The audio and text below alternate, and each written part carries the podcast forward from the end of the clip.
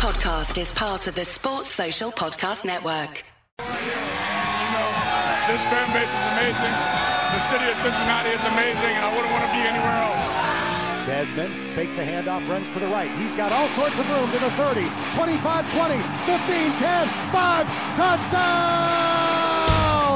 Bearcats! 20, 25, toward the middle of the field at the 35, and he is gone!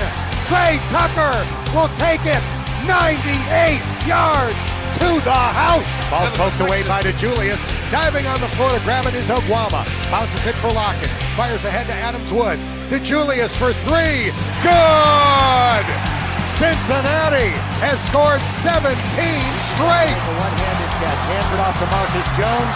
He has That's it! tackled at the 34. That's it! And it is over. Zero losses. Zero doubt. Opportunity seized as the Bearcats send a message to the college football world. Did you see that? Hello, listeners, new and old. Welcome back to your favorite Bearcats podcast, Viva La Cats. I am your host, Justin Hiles, accompanied by my great friend Steve Maurer, and we are here to bring you the very best of the Bearcats every now and then and again because it's the off season. Make sure to check us out on Twitter at Viva La Cats Pod and follow us on Spotify, Apple Pods, or wherever you listen. And also make sure to check out at UC Uniforms for all the up to date Uni Tracker info from Steve. Uh, we're going to kick off with the NCAA tournament this week because uh, this weekend will bring us the Final Four and inevitably the national championship game, uh, wherein now um, it is just down to the Blue Bloods, which is never any fun, but regardless, here we are. Um, the St. Peter's Peacocks uh, couldn't stay hard hard long enough uh, to make it to the Final Four, but damn, did they give it a good try. I'm a peacock. You gotta let me fly. Well, Terry, unfortunately, your peacocks are now out of the NCAA tournament. I wonder if um, the the character from the other guys actually went to St. Peter's. That's why was so in on the peacocks, you know. But um, Maybe.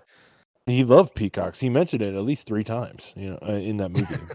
My favorite movies, by the way. Um, but shout out to Shaheen Holloway, Doug Edert, and um, I forget the rest of their names, but like that was just an amazing run from a team Yeah. that was really not expected to do anything. From a school of three thousand kids uh, that plays in probably one of the worst arenas I've ever seen uh, for college basketball.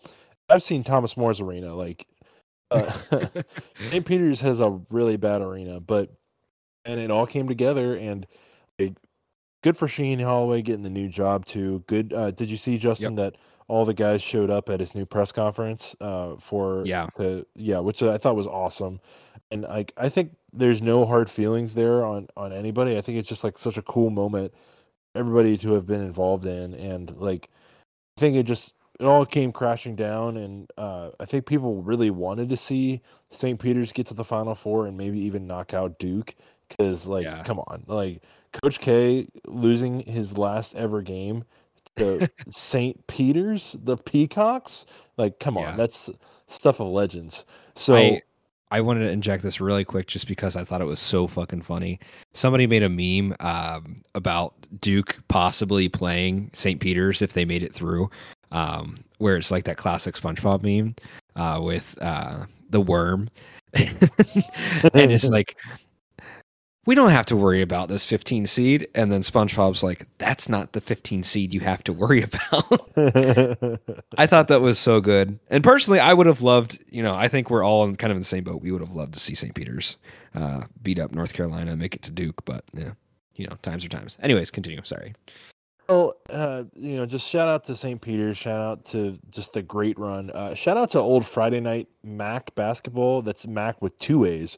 Uh, so Yeah. back in the day, in the mid to late two thousands, uh, Friday night Maction used to be just um, all the teams of the MAAC playing home games on like ESPN two or I guess new at the time E ESPNU. Um, but like that was their time to shine on Friday nights, you know. So it was like Iona, Manhattan, St. Peter's, and like all the. I think there's like 11 schools in the MAAC. So shout out to Friday Night Action. Shout out to the St. Peter's Peacocks. But honestly, Justin, at the end of the day, I think we are pretty blessed to see uh, Ford Blue Bloods, especially the first ever meeting of Duke and Carolina Yeah. in uh, the Final Four.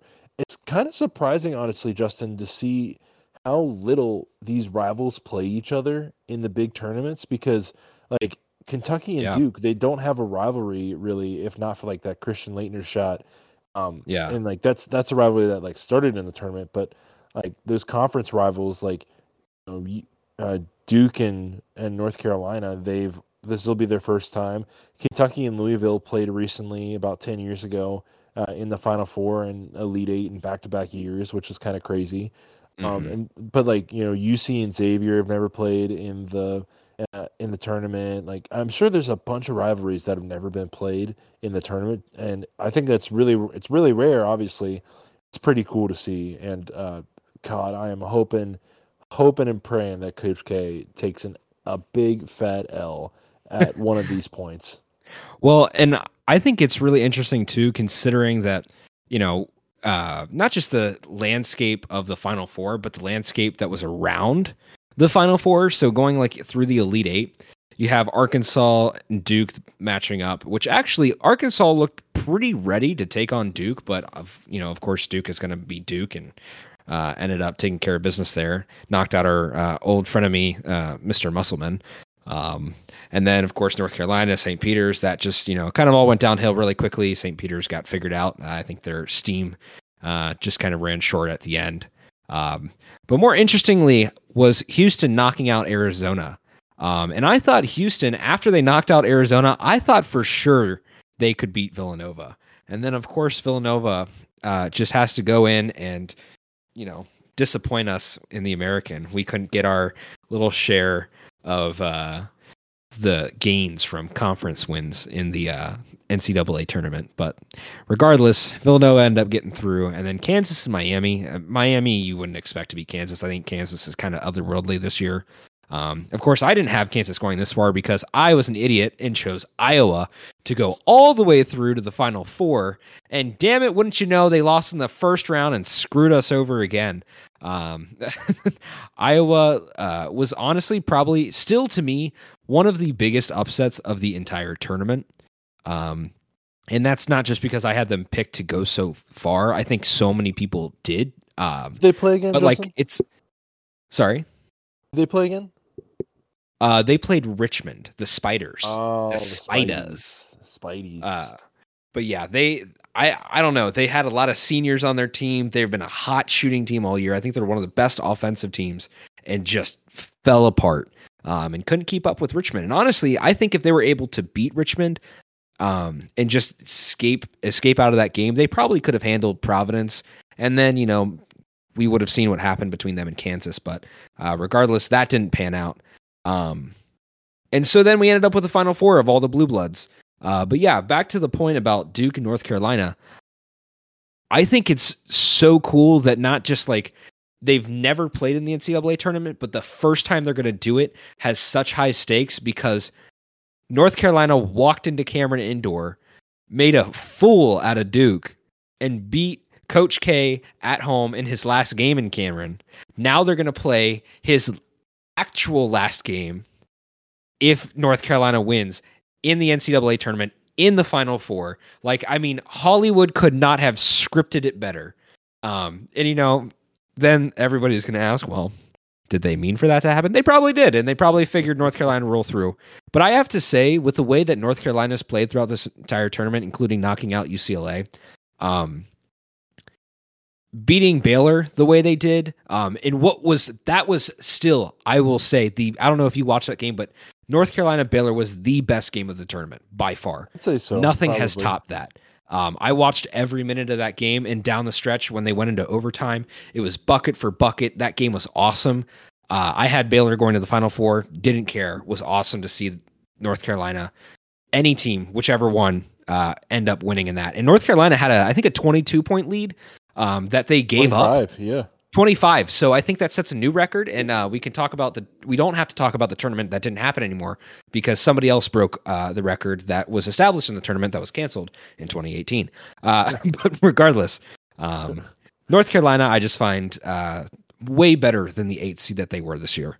Um, and I think everybody kind of had a feeling because, especially the way they handled Duke um, at the end of the season, that they there was something a little different about them. But man, they've made quite a run, and I'm excited. I'm just excited to watch that game between Duke and North Carolina.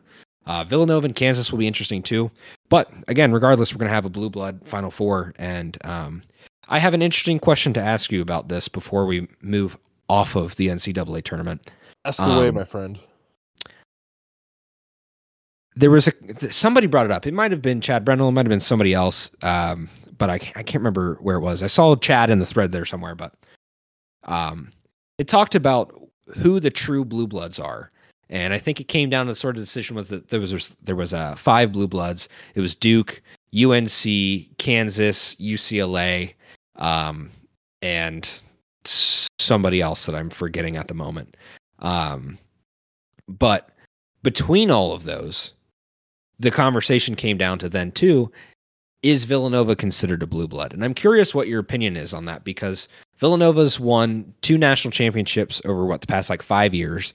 Um, they made the Final Four a couple times, but before that, other than like a run that they had in the 70s or 60s or something like that, um, you know, they're really just a recent team. But would you consider them a blue blood?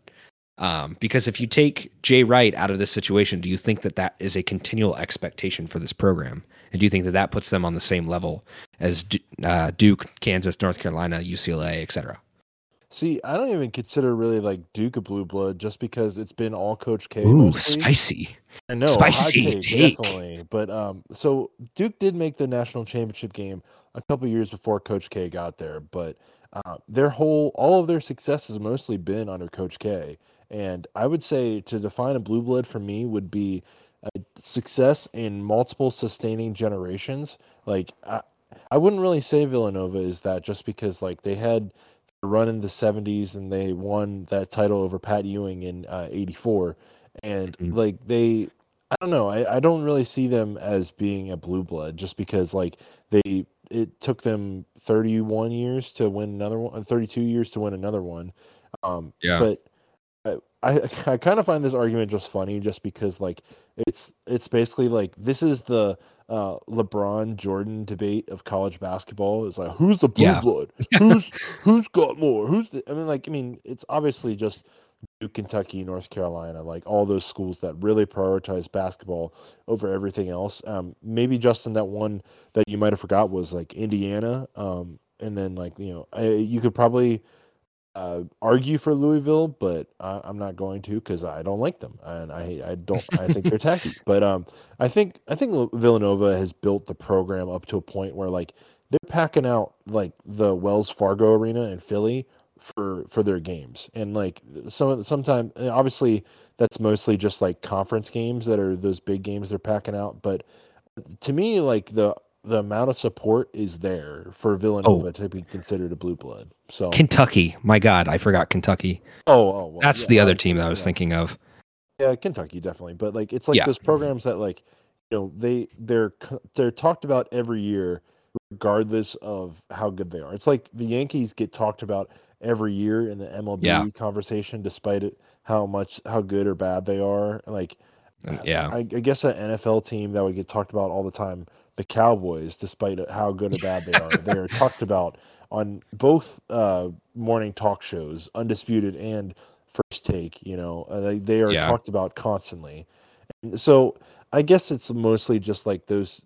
The, like you know, do you remember the old Trill Ballins meme where he would put like, "Wow, all my teams won this year, isn't that crazy?" Yeah. And like he made Yeah. all the teams his profile picture. But like I'd say pr- probably be like you know this the stereotypical bandwagon fan who's like a fan of Yankees baseball, Lakers basketball, Cowboys football, uh, and like do you notice they never have a hockey team in those? Like I guess nobody cares about hockey, but um, I, I I guess if you had to pick a team, it would be like the Maple Leafs, you know, even though they kind of stink. Um, and then it'd be like Alabama football, and it'd be either like Duke or Kentucky basketball, you know. And so I guess it's like you know those main five, like Duke, Kentucky, North Carolina. Um, I you know it's those main three for sure, and then I mean sure I can call Villanova blue blood, but I think it's just like a very I just think it's kind of a silly conversation, but Yeah. sure, why not? Call Villanova blue blood. I mean, they they have a chance to win their third title of the past six years. Like that's that's pretty good. They've won more recently than Duke, Villanova, uh, Duke, and UNC and Kansas combined. So like Yeah. they won two, where those other programs haven't won at all. So uh, I just think it's just a silly conversation, especially for like you know when there's not like a uh, these guys only stay four, five, six years at college, and like they you can't have like lifelong players and Right. con- it's kind of hard to build a continued successful you know program and obviously can Kentucky have that and North Carolina and Kansas to some extent for sure like all four of these teams have that so I think this is very I'd, I'd, I'd be fine calling Villanova blue blood I think you also have to be the color blue to be considered a blue Yeah. blood so um, Villanova Well, is uh, that Do you do you think the key to the success then, based on your uh, analysis, is that um, we should start having more like tenth year seniors? uh, I always thought it would be funny if like a guy wasn't in the league and he still had eligibility. Like you know, he went. he only went to school for one year. Like he- he's like, all right, I'm coming back to school and uh, can I play? And like you know, now J.R. Smith is playing golf for North Carolina uh, A and T, even though he made all that money playing basketball for years.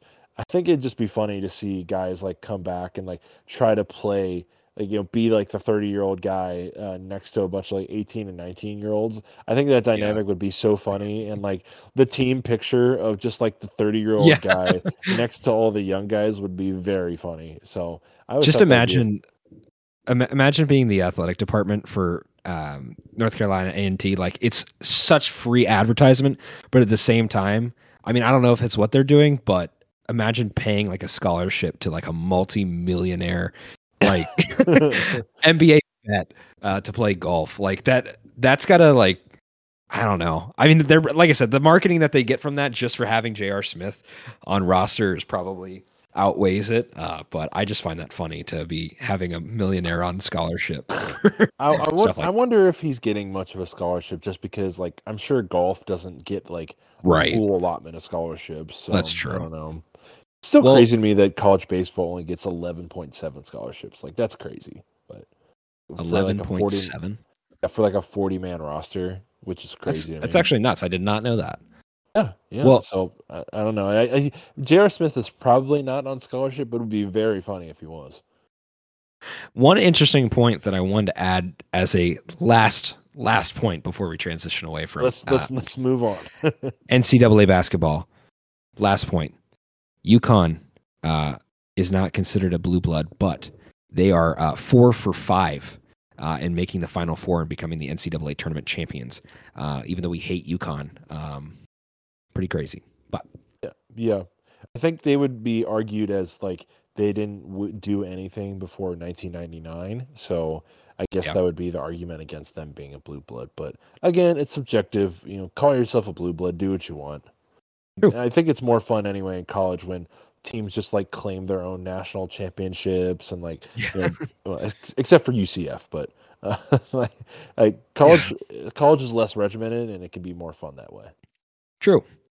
Well, speaking of uh, more fun, we decided that a good way to add fun uh, to some of our off-season pods, just because there's not a whole lot going on uh, for the Bearcats um, other than prepping for the NFL draft.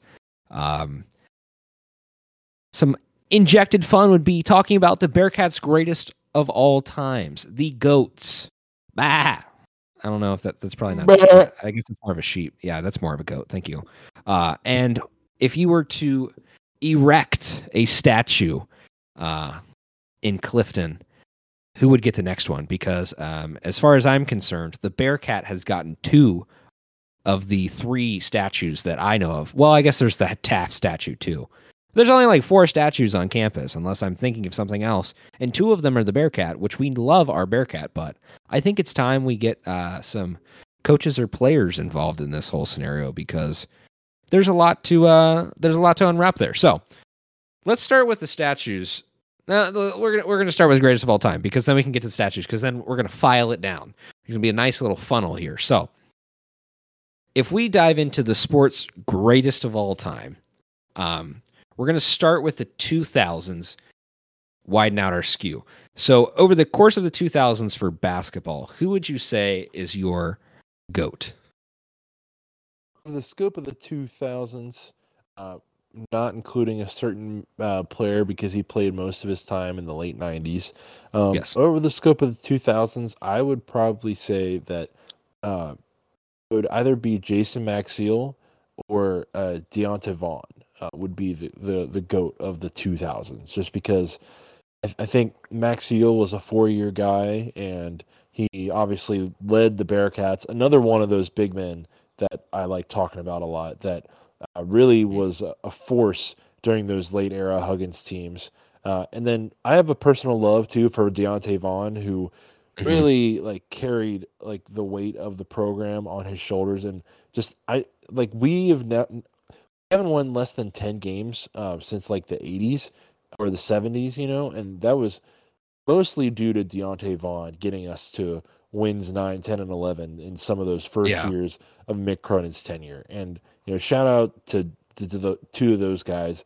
Um, honorable mention, like the, the cool, maybe one of the coolest players of the decade uh, of the 2000s, I'd say would be, uh, because we're not talking about the 2010s here, right? We're just talking about the 2000s. No, no, no. We're talking full scope. Sorry, sorry. Oh, so okay. we're talking okay. millennium in this millennium. In I was gonna say, I was. I mean, I I, I this wanted to let you go. Yeah. No, no, no. I'm sorry. I thought you were talking about that decade. Well, it's got to be Sean Kilpatrick, right? Or Okay. I- I- either well, him or Gary Clark. Yeah. you know, so at that point, I'm kind of glad that I just, uh, you know, let you go on that because then it got us to dive into some of the uh, people that would be left out, and obviously everybody generally is going to go for SK. But I like I like your picks there because I those would be very good honorable mentions for um, the same point over the course of this two two thousands two thousand tens. Right. Well, what about you? Like, what? So, like, you're obviously we all know who the '90s goat is, or maybe some people would debate between Van Exel and uh, Kenyon. But would you say SK or would you go with Gary? personally um i think i think sk is an easier bet um especially considering if it's it's if we're trying to rule out some recency bias and look at the whole scope. But then again um i think it could very easily be argued for gary just because um i think there was more success over the course of the um you know with within the entire team and over the course of his four years with the team or on uh, starting. God, I can't speak right now. Jesus. Uh, regardless, um, I think I think Gary probably would be my bet. As much as I would love to say SK, I think it just kind of comes down to a full team push um, and winning this. Of course, you know. SK managed to get to the Sweet 16, and that's something that uh, no other Bearcat team really can say uh, in this millennium, but I think I think Gary gets the bet for me. I think it's just the way the team succeeded over the course of the, his time uh, with the Bearcats, and also his like offensive, defensive plus minus uh, for Gary was nuts. I think it's probably still the high one of the highest um, in UC history, and he's he's been a he was a stud while he was here. So I'd roll with him. Um, if we draw back, then so you're gonna roll SK, we'll roll Gary. It's a mishmash between the two. If you're going pre anything before 2000s, uh, we're gonna rule out Oscar because it's just that's an easy, obvious bet. Yeah. Um, who would you say from other than Oscar before the 2000s would be your goat? It's got to be Kmart, right? I mean, just you know him having his number retired, him being like a national player of the year according to some outlets, and like just all the things he did for UC during his time, uh, time there. Like people still love him, and like you know, in like his words carried so much weight for the last two hires, you know, and like Yeah. it it's just it feels like he's just been a, a big part of the program still, even though if he's not there all the time, he's still like his words still carry weight around around here and like um so I, I think I think it'd probably be uh, Kenny Martin. People would might argue for Nick Van Exel, um, but I think just how uh, uh, Kenyon was here for like four years and Nick was here for two, and uh, you know Mm. obviously Nick had the Final Four and uh, Kenyon just had some success, but not like. And obviously, he wasn't able to play in the one tournament where we think he could have gone far. But um, I think uh, I think I'd probably have to go with Kenyon. Yeah, um, I would say I'd have to agree. Um, you know, I think we could put an honorable mention on um, maybe even Nick Van Exel. I don't know. That might be a stretch. Some people might try to choose otherwise. Um, I think also like if you go real far back, um, like um, uh, Ducker and um, God damn it, I'm zoning out. Uh, who am I trying to think of? Uh, Connie Dierking. Um, Oh yeah, the Connie Dierking, like, uh, way Oscar, yeah. yeah.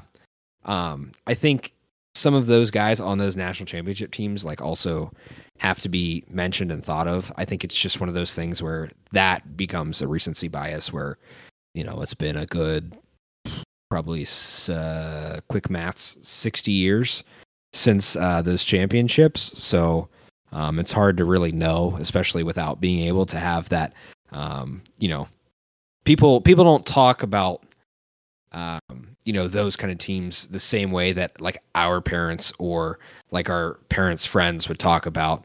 Yeah, watching uh, the '90s Bearcats was insane. You know, so thinking of it that way, um, I th- I would think I would have to agree that Kmart is just you know that '90s late '90s era um, really kept things sort of afloat uh, for this conversation, um, especially when you consider the Bearcats uh, high points, low points. I think that was definitely still, still to this day, is going to be our brightest spot. Um, probably since that run that we had in the '60s, but um, so w- would you give uh, Kenyon a statue? And uh, we can move on to football after this. But uh, Yeah. like I think I would give Kenyon a statue. And um, I I tweeted this out on the uniforms account a while back, but I got some pushback from it that uh, SK would not like we're not gonna like retire his jersey. Which like I mean I guess it doesn't really matter that much, but when I think about the retired jerseys, I think about Jack Twyman. Uh, obviously, there are only three retired jerseys: Jack Twyman, Wyman was the one I was trying to think of. God. Thank you. Twyman, Martin, and uh, Robertson. And I guess SK never got to the level that Ro- uh, Robertson or Martin did, but like, man, he was pretty fucking good while he was Yeah. here. And maybe that's just my recency bias and not realizing like how good Kenyon Martin or Oscar Robertson was were, but like I don't know. I feel like there should be some sort of recognition for like a guy like SK who's like a 2000 point scorer here. Yeah. Well, and I, I definitely agree with you. I think I don't think SK ever got to the level of uh, statue worthy. Um, so I would say that much, but he definitely deserves to have his number retired. I mean that that stretch of Bearcat basketball was such a like defining moment. Um, you know, and that's obviously like for us, like that was growing up what we had. So, you know, we see that as like they he sticks out so much, but he at least I would say deserves to have his number retired. Um, Yeah. You know, and you don't want to be handing these out left and right. Um, but I think sort of the same, you know, conversation goes like people would say like Gary was probably one of the best players of the 2000s, but I don't think anybody considering how recent it was would argue right now that if you're going to retire a number that you should retire Gary over SK. I think SK is just that, you know, that big bright spot in the middle of a lot of, you know, kind of up and down. Um, so I wouldn't statue him. Definitely retire the number. Um, and S uh, Kmart, I don't know. I think because of how our conversation is going to shift here to football, I don't know if I would give him a statue either. I think he would be the most deserving for basketball, but I don't think I would give it to him. We, uh, you're right. Okay, we we already have a goat, you know, and so Yeah. Sh- shout out to um, Coach Bob Huggins, by the way, who uh, is going into the the Basketball Hall of Fame Yes, sir. um, uh, over the summer, and uh, you know, a, a deserved honor. And um, I think I think we've moved on enough now where people are were comparing our our basketball coach to Huggins, and now we can mm-hmm. say that like he man he really just like he revived this program and he gave it a mark, and you know, I can I only have love for him now, and eventually that's how I'll feel about Mick Cronin. Um, right now, I'm still a little uh, uh, butthurt about Mick, but um, eventually I will get over it and you know recognize him as like a, another guy who really gave his all to the program. So shout out to Huggins. Um, anyway, Justin, we were moving to football, I believe. Yes. So obviously, we do not have a football statue at the moment because a lot of our football success is pretty recent. Uh, between 1956 and 1997, the Bearcats did not attend a bowl game despite having some good seasons. Uh, let's just say the football program was really not cracking. It really was not, really wasn't up to snuff. But um, I think about greats of UC football. Um, there's only one man I really think that is going to deserve a statue at the end of the day, and it's going to be Luke Luke Fickell. Uh, he, oh, for sure. He's really just like it's kind of weird how in you know like basketball we wouldn't recognize a coach. Like I don't think we're going to ever give uh, Huggins a statue just because of like how his time ended and all that all the stuff mm-hmm. that was like off court, you know. But right, Fickell, like if he just keeps this thing, I mean, he might just get one like if Barstool Cincinnati's April Fool's tweet was actually true that Luke Fickell was headed to Michigan uh, uh to Ohio State. Wow, I'm really messing up. Um, then we, he could probably get a statue today. Uh, and yeah, I've always thought it was weird to like give a statue to like a, a sitting head coach because, uh, for example, TCU has a statue of Gary Patterson outside their stadium, and they just had to fire him last year. so kind of awkward a little bit. Um, Real so awkward would probably just have to wait until after that. But I think it's it's Fickell hands down. Maybe Dez, but I I think Fickell is definitely worthy of a statue. Yeah, and and you know I think we can kind of we could go into the goat conversation too, but like since we're on it, um, I think Fick clear and away above anybody else, and that's why I said what I said about um, Kmart not really getting a statue is because I think Fick would just it's you know, of course, we're all going to talk about like the fact that this is all happening right now, but to turn the program around the way that he did, um, and of course, that's not going to be single handedly. Like that's going to be attributed to everybody else on the staff, uh, all of the players. There's so many moving parts, but like it is undeniable that Luke Fickell is the absolute nucleus of you know the Cincinnati football program. Like that is just how it is, and you know I think so many of our wins over that time uh, course of time are attributed to him. You know that we're, we're we like I said we can complement all these other players and pieces and parts of the puzzle, but you know Fickell is the reason why. You take Fickell out of this scenario, this is not uh, this is not the same team. We do not have the level of success that we do. Um, I don't care what coach you put in there. Um, it's just it's a match made in heaven, and I think it works. Um, and I think that you know there's a lot of coaches that you know get their start somewhere or you know do really well um, and then kind of move on. And of course you know Fickell still could be that person. We hope to god that's not the case but um, I, I think he has made his stamp on this university for a long long time to come no matter how long he stays. If he were even to you know if if he up and left this year everybody would still be talking about Luke Fickell decades from now. And that's Excellent. that is a thing that I think makes you deserving of a statue. People will forget some players. People are going to forget, you know, if if we look back on this era, we're going to remember uh, you know, Desmond Ridder. we're going to remember, you know, Alec Pierce probably. We're going to remember, you know, Jerome Ford or remember Mike Warren even, but like Desmond Ridder is going to stick out in our heads. Luke Fickell, that is a name that nobody will ever be allowed to forget by the time that yeah. we're like 60. so that's well, the way I, think, I look at it. And that longevity uh, makes him the most deserving. So, yeah, I agree. Fickell has definitely cleared his name as the best head coach in UC football history. And I think we're going to be able to give Dez the Ring of Honor treatment just because uh, the treatment yeah. is kind of weird. I guess you have to like break some sort of record and like be an academic uh, I, I remember seeing the criteria, but I, I forget it now. But I think we're going to be able to get Dez on the Ring of Honor in the stadium, which like it's just weird to me that like that that whole thing is just strange. I don't understand either the jersey retirement recognition or I don't understand the Ring of Honor. Like I don't understand either of those Yeah. things, and maybe I need to do more research on that um, to educate myself. But it seems like a lot of people are confused by how those two processes work. So, Yeah. but, Justin, I have a spicy question for you, and Oh. use your you, really give me your answer in ten seconds. But you know, really think about this this meatball. Yeah. Is Desmond Ridder the greatest football player in UC history?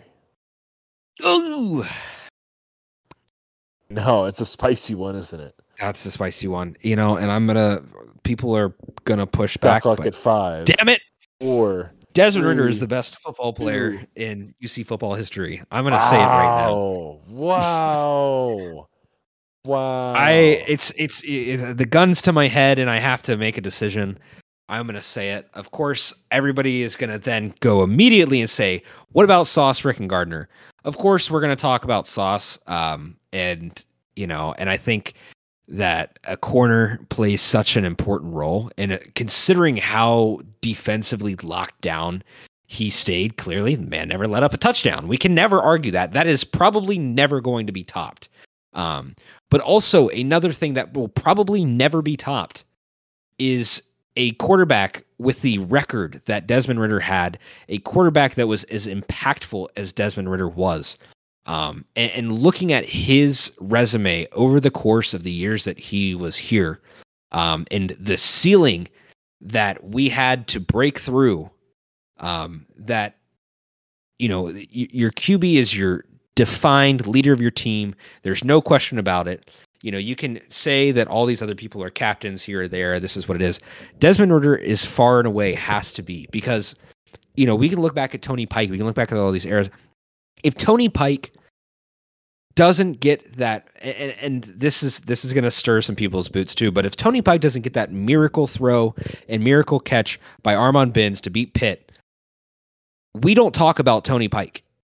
It's it's just the truth. Like Tony Pike, I love the man, and, and he he's he he was a great football player, great analyst, everything. But like we don't talk about Tony Pike the same way and that team the same way that we talk about this team in the future from now on. And again, we're talking about so much recency bias, but Dez showed consistency over all of these years starting. He also had the, you know, beautiful blessing of being able to stay healthy for a great part of that too. But I just don't see how what he accomplished over the years that he was here, um, and including the turnaround from the day he stepped in as the starting role. Um, I don't see how anybody tops what he did, and I don't see anybody that came before him that could top that. Um, because you know success is a full team thing. Uh, you know, obviously Gino has some more records, but numbers are numbers, and I think Dez is that X factor um, within the Cincinnati program. And I, I, I'm gonna have to, I'm gonna have to roll with that. That might be spicy, but I don't know. Like I, I try to think of obviously Tony Pike. I try to think of obviously like maybe Isaiah Pead or Mardy Mhm. Gilyard or Gino, like any of those guys. But really, I I can't think of any one player who would have like a, a, a great above and beyond argument other than Desmond Ridder. And like Yeah. maybe I'm missing someone. Listeners let me know, but I really think it's Dez and I want to see him get the recognition he deserves. Um, if it's whether it's in the Ring of Honor or just in like, you know, like I, I just want to see him get that recognition. Yeah. No, I, I I'm hundred percent on board with you on that. Like, I just feel that when you stack up everybody's resume um, over the course of time within this program, there's a lot of bright spots. There's a lot of people that really stand out. Um, but I think it's just all of the pieces came together just right, and you know, Dez is at the helm of all of that. Um, and again, just being able to get to where he did, and I, I think, I think this conversation becomes a lot um, less spicy if we manage to beat Alabama. If we manage to like even make it like a you know close game, unfortunately, but I think if we manage to pull that off, there. I mean, hell, Dez would probably be certified the first QB to go um, if we manage to beat Alabama. I think that just adds to his um, draft status, um, and I think that that makes him infinitely more valuable. But regardless, like you take all that away, and it doesn't matter who we're playing. It doesn't matter um, what the circumstances are. I think he just took care of business so consistently over the course of four years that I, I just don't see how anybody could argue it personally. Yeah, and uh, I mean, I really would have loved to see for him, but for me too, a win over Alabama. Like you know, would have been great for many reasons, but um, I, I it was just a weird year to get into, especially when the two biggest juggernauts in the game eventually played each other again for the chance of the national championship. But mm-hmm. I don't know. It was just it, it was really just kind of a weird circumstance of we definitely had the talented team, but that was Alabama at full Alabama yeah. strength and like I don't know. It was just weird. So yeah. Um, speaking of Desmond Ridder, uh, he called himself the best prospect in the draft class. I don't yeah. know if you saw that the other day. Did see that.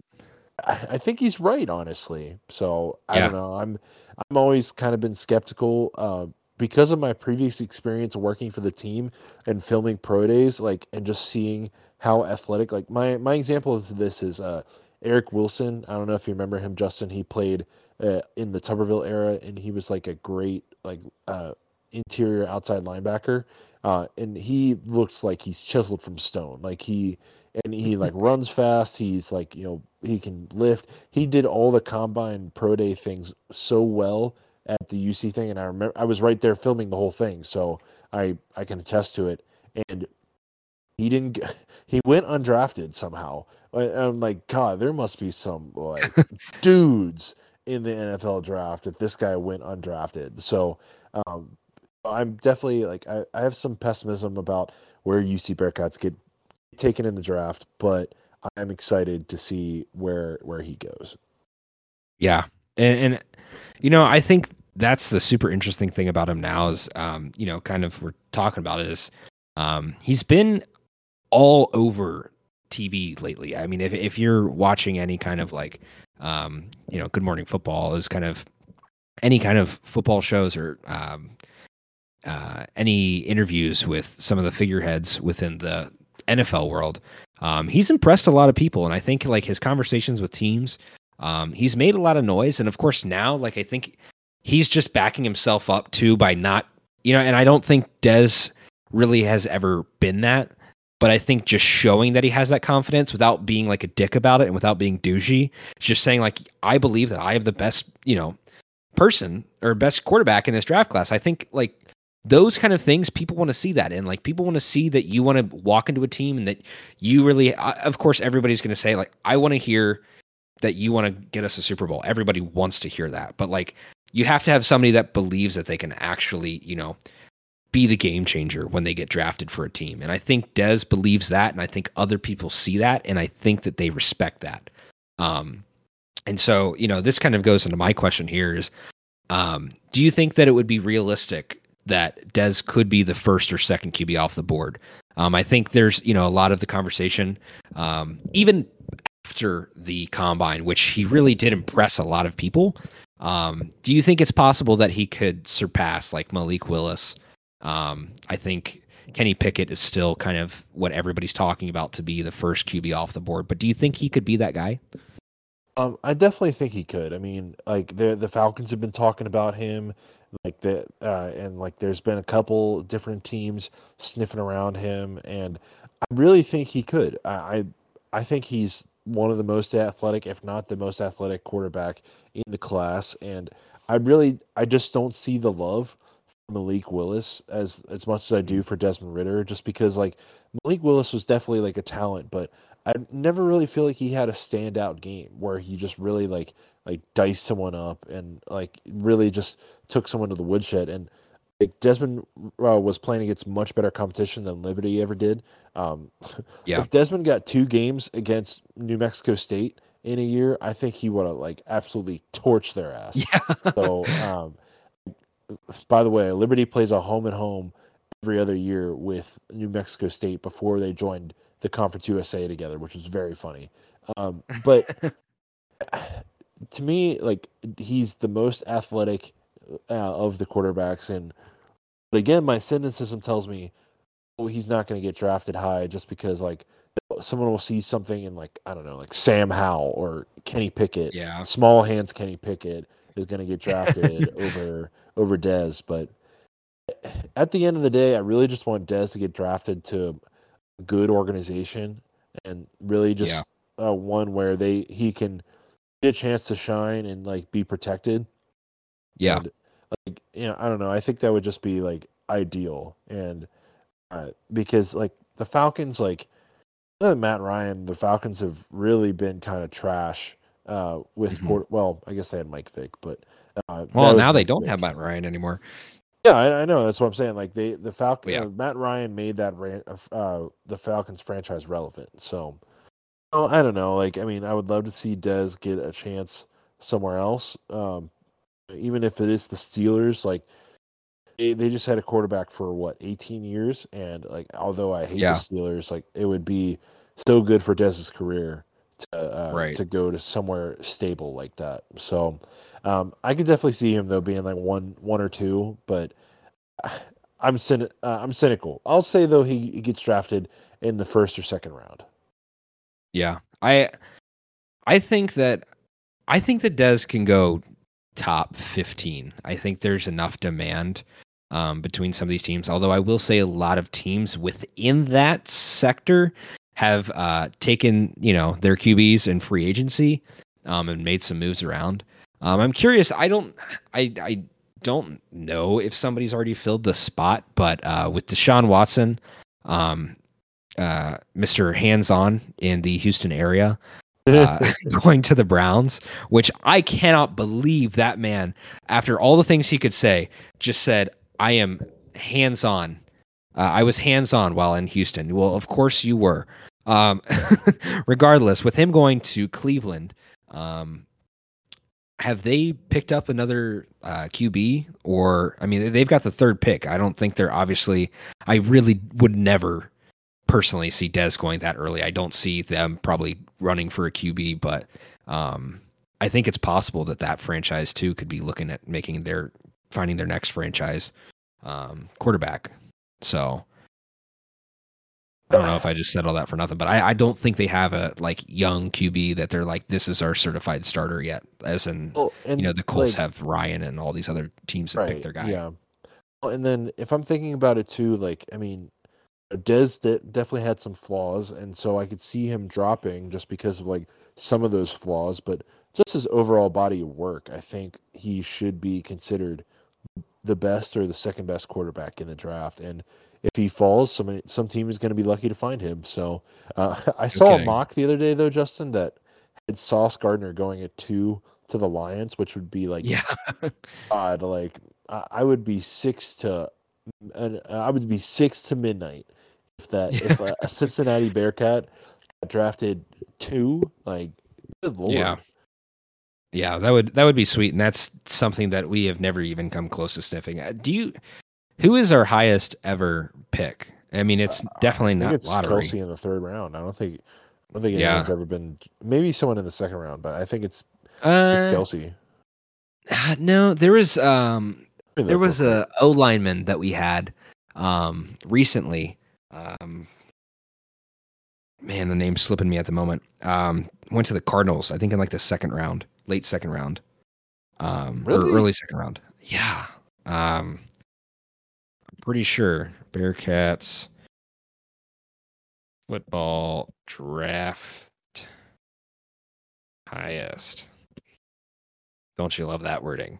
Um, Um, so the highest I'm seeing is oh, uh, we did have one player taken in the first, Oh. two players taken in the first round, uh, late sixties.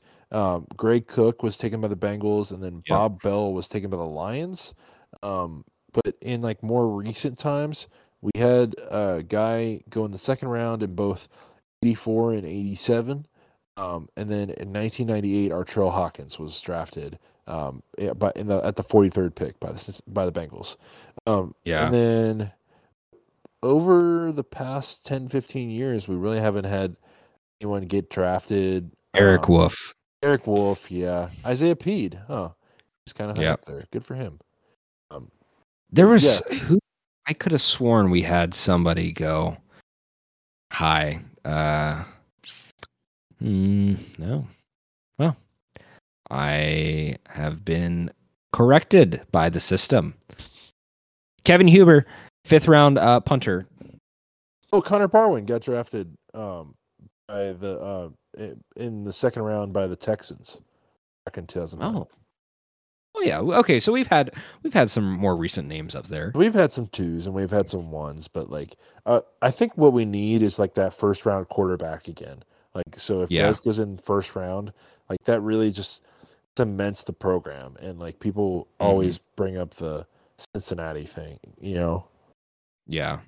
God, I mean, I, I I'm just gonna bring this up as a real quick transition away from Dez, but um, I mean, if for whatever reason, you know, the the Bengals just said, you know, we're we're obviously keeping Joe Burrow. There's no fucking question about that. But would you be would you be so against seeing, you know, a team like the Bengals or like the Chargers or um, you know, the Chiefs or somebody who's got like their certified starter, would you be against seeing him going to a team like that? I mean, I would not be just because I- could see him stepping in and like obviously uh, we we thought had a thought that the Browns might do that before they went and got the uh, Yeah. the hands-on man himself. Um, but like I could see like you know the Falcons the Falcons have a starter in Mariota for this year, but like yeah. Dez could theoretically sit and just like you know learn the offense and stuff behind Mariota, and maybe even like the Colts could do that too, and like they could draft Mhm. uh, Dez to be behind Matt Ryan because uh, th- like Matt Ryan's only got maybe one or two more years in the league. You know, he's Yeah.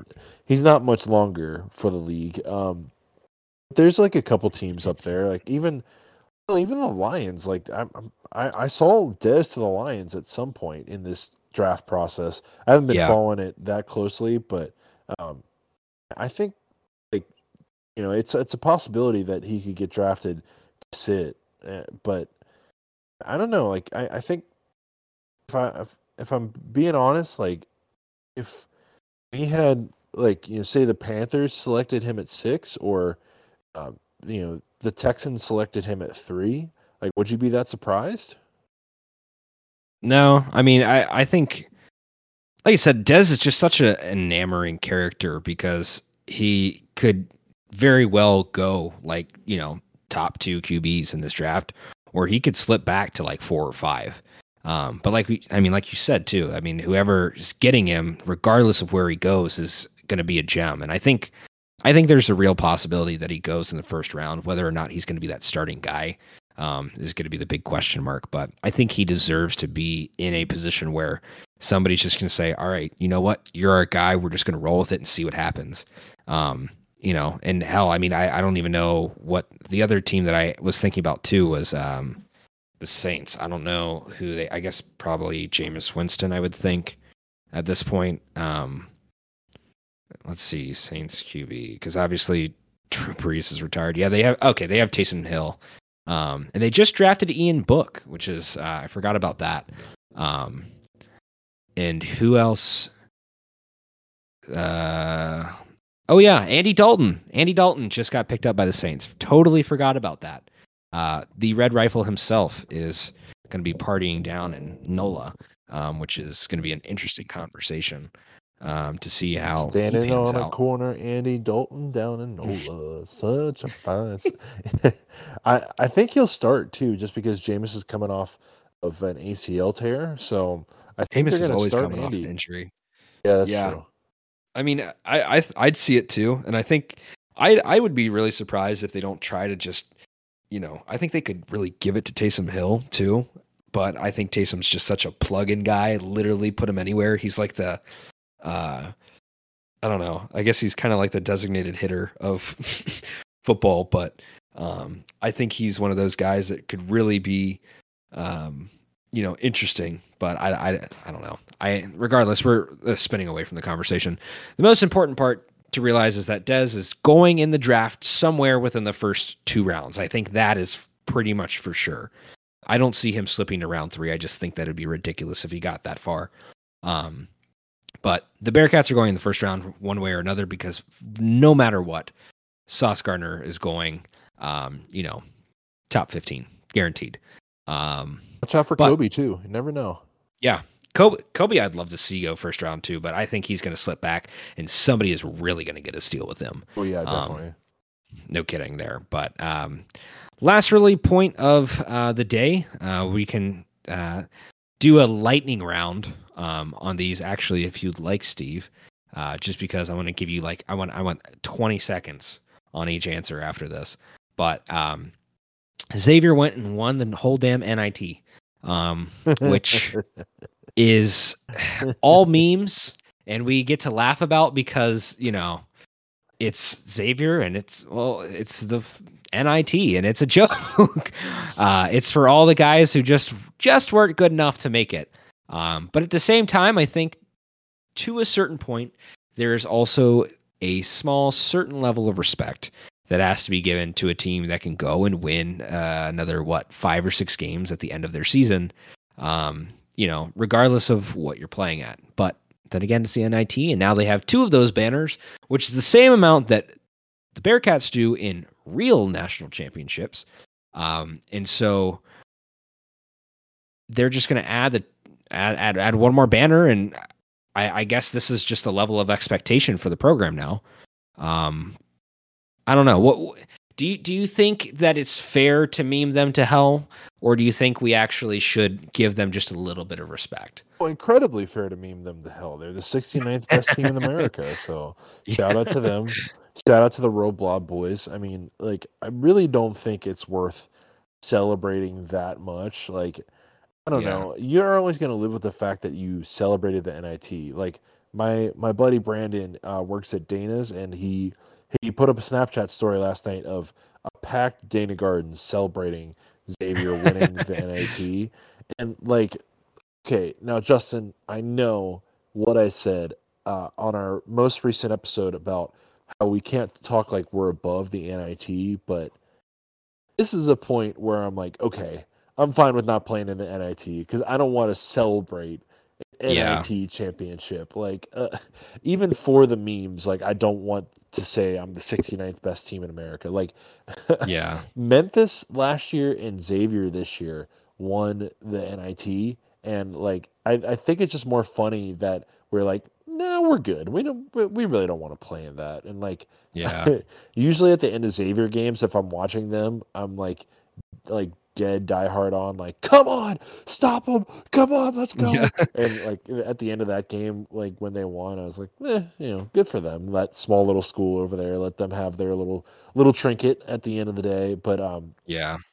Hey, when Sean Miller gets arrested uh, by the FBI and the NCAA in tandem, uh, and gets let out of there like uh, uh, Cuba Gooding Jr. Uh, out of the courthouse.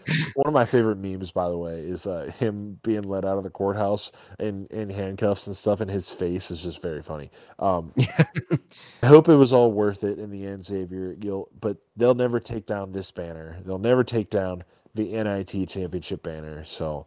Um, They can never take that away. I Justin, I we laugh at just the fact too that like they had that banner tweet ready and like they put like they're they're, not going to put up a separate NIT championship banner. They're just going to add to it. Just Yeah, to me, uh, like I don't know. That's funny. Like I, I don't get it. Like w- now the NIT is definitely like we should be. We shouldn't shit on the NIT. It's like definitely a cool thing just to have basketball and stuff. But when your rival wins it, it's kind of funny, you know. And like, oh yeah, yeah, two of your rivals win it. Honestly, didn't realize that Memphis won it last year before I, I watched all the uh, American Conference uh, commercials during conference play this year. So Yeah. like it was just very funny uh, to realize that those two teams have won it in the past two years. So yeah. I don't know. I, I think it's I was like the smallest bit like you know good for you and I but the Schadenfreude was definitely uh, on full tilt and I, I saw a bunch of people saying like hang the banner hang the banner hang the banner Yeah. you know and like I I I think like my one buddy like so I have a, a couple other Xavier friends other than like the honks we both know like our buddy John and then all the the roll Yeah. blob pod guys those guys are definitely honks for sure for Xavier Yeah. but I think my buddy Matt I don't even know I don't even know if he tweeted about the game last night like just because Yeah. like I think at the end of the day you know like okay this is really r- not where I want the program to be like we, Yeah. we we should be winning games in the real tournament you know so like Well, it I have to, I have to ask because, um, you know, we we mentioned for a half second there that Sean Miller, um, you know, could inevitably be, uh, you know, problematic with Xavier, uh, which we're gonna often mention now. Everybody knows Sean Miller has been hired uh, once again by Xavier to be their head coach. Um, but I find it really interesting uh, because I feel like Sean Miller's got to be looking at this. You know, it's like the team is just going nuts or the NIT, and this guy just came from Arizona, where you know he's making Elite Eights, Final Four, Sweet Sixteens, whatever. He's doing all of it, um, and he's a super, super winning coach. And you know, he obviously clearly accepts nothing but the best because he's willing to pay a lot of money for it. Um, he's got to be looking at this NIT and just is like, man, is this what I'm walking into? like, I mean, you go from like it's it's going from tournament ready team to just monumental collapse. Um, and then you know now like the conversation is like ah like the NIT is just I don't know. It doesn't put a stain on your program by any means. Um, and it's always good to win. Like, and I, I, it, I'll say this much: there, if you look at the way all of the conference championships are structured, like those tournaments at the end of the season, um, and if you look at the way the NCAA tournament is structured, one team wins the NCAA tournament, one team wins each of the conference championships, which there's like what thirty conferences.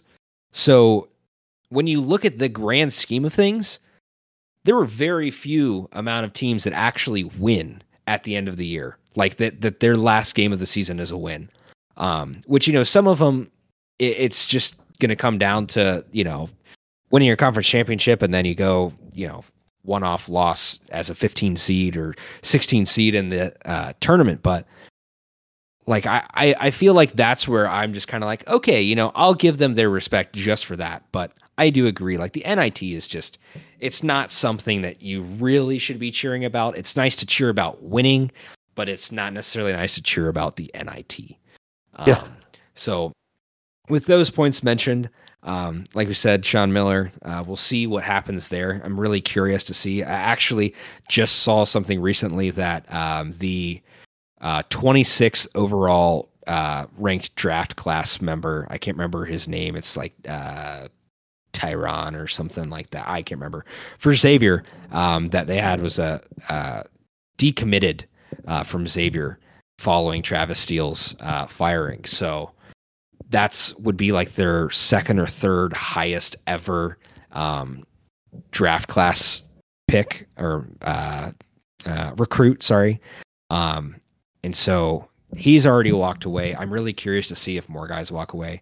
Um, and sh- I'm just coming to the realization we have had no conversation. I know we're getting to the point where we're wrapping this up, but we had no conversation about the fact that Saunders and Madsen uh, and Banks and um, there's another one that I'm leaving out. Um, remind me, but we we had no conversation that are, some of these guys have uh, entered the portal. I totally forgot to mention that. Well, uh, they're dead to us, so uh, oh, forget about them. No, no, no, no. Uh, we we want to thank them for their uh, well, and then DDJ is coming back, you know. So Yeah. uh, can uh, like, you know, just stinks, but obviously like great, great for them. Uh, happy, uh, you know, good. Go get your go get what you need to do and stuff. Like you know, and we're gonna be we're gonna support them anyway they they can. And losing Mike definitely hurts. Um, but uh, I think it's only Mike, Mason, and Rob Banks. I don't really think it's anybody else. So I Um, sworn there's. Oh, AJ McGinnis. Yeah, that's it. oh yeah, yeah, yeah, yep. So So um, it definitely hurts, but like you know, getting Dave back is like you know he's he's huge, and uh, I think this is gonna also gonna free up time for the young freshmen to play as well. So um, yeah. now, Justin, where uh, should Wes Miller still do the bit that I proposed, where he uh, puts money down on the bar, um, even though Travis Steele is not going to do that anymore uh, after he wins the shootout this year? Oh, um, I don't know, but I know this much is that Brick Brick Street is going to get some money if uh, Miami beats OU. yeah, yeah, but gonna, yeah, He's just going to continue the tradition. yeah, Travis uh, relocating up to Miami of Oxford. Uh, that's actually a good hire from Miami, I think. And like, Yeah, you know, for they sure. I think like their basketball program was dead for a while, and like now they're they might be relevant. So good for them. That's true. And I, I you know, I think Travis Steele is definitely a much better coach than uh, Miami would have been looking for. So they got a gem of a hire there, um, considering their, you know, playing field that they're on. Um, but it'll be really interesting to see what he can do with that program. And obviously, he knows how to recruit. So hell, if he can manage to recruit guys to Miami, the Ivy League of the West, then maybe Ivy, the Redhawks will figure it out. Um, we're gonna do quick lightning points just because I have to get them out, and I want to know. I want a 10 second answer on each one of these. Um, have you watched Moon Knight yet? I have not, but I need to. Okay, very good show. We can move on. Um, Isaac. The the biggest thing here, Chris Rock getting smacked into next week by Will Smith. What are your Uh, thoughts? I thought it was funny. I thought people made too much of a deal of, about it, and um, Will Smith just resigned from uh, the the Academy, which I didn't know that was a thing. So um, Oh, wow. I, don't, I don't know. It's very funny. I think people made too big of a deal of it. A man slapped another man on the face. Let it go. Very well. I I would have to agree with you on that. Um, and last point, uh, Bearcats baseball, nothing to write home about. Uh, they are nine and fourteen after what seemed like a somewhat promising start, especially with that win over Ohio State at home. Um, what are your thoughts on Bearcats baseball? Uh, they literally got their asses kicked in uh, f- uh, four different games at three different locations by the Xavier Musketeers. Uh, so not great, but uh, as we record, the Bearcats are currently beating uh, the team that is supposed to win the American Athletic Conference, uh, the East Carolina Pirates. They are winning six to one in the eighth inning. So uh, Nice. hopefully that uh, closes out and they can. Uh, you know, Justin, I've been listening to a college baseball podcast recently, and uh, it really doesn't matter what you do in the non-conference as well as as long as you turn it on in conference play. So uh, that's our There hope there for the Bearcats. And last point of the day, uh, we are in the end times of spring training before opening day. Um, how do you feel about the Reds? Um, I think they're going to be better than people thought they might be after um, trading Winker and Suarez and Gray and Garrett, but um, they're definitely. I, think the division is weak as well, but uh, I'm not very optimistic. I see uh, high end uh, 75 to 80 wins uh, for the Reds still this year. Even after all the losses, I still think they can be a good team. I think I would have to uh, applaud you for your optimism there. Um, it's good to have some amount of optimism after the uh, shit show of a mess of free agency that we have just witnessed over the past few weeks. Since I Um, moved out to Phoenix now, games start at four o'clock. So uh, maybe I'll just end up like if if they go losing at the end of the year, I'm just not gonna I'm not gonna be able to watch because you know that's rush hour. So um, Yeah. like, uh, so horrible that I'm not gonna be able to watch a losing team. So, no, Oh, I'm kidding. What a Uh, shame. I'm gonna be I'm gonna be in on them. So, uh, well, Justin, this was fun, um, and we Yep. should do it again in uh, a couple weeks' time or something, and we should break down some more uh, mundane topics. But uh, always good, good to get back on the mic, especially to laugh at Xavier. Of course. Well, this has been uh, an off-season edition of Viva La Cats. Um, you know, we'll see if we have another one strung up uh, before the NFL draft. Otherwise, we'll probably hit you guys after uh, the NFL draft, um, seeing how our schedules work and what we decide to talk about. But regardless, thanks for listening. Um, be tuned in for the next episode whenever that comes out. Um, take care, drive safe wherever you're going, and uh, you know, go Bearcats. Oh, Bearcats.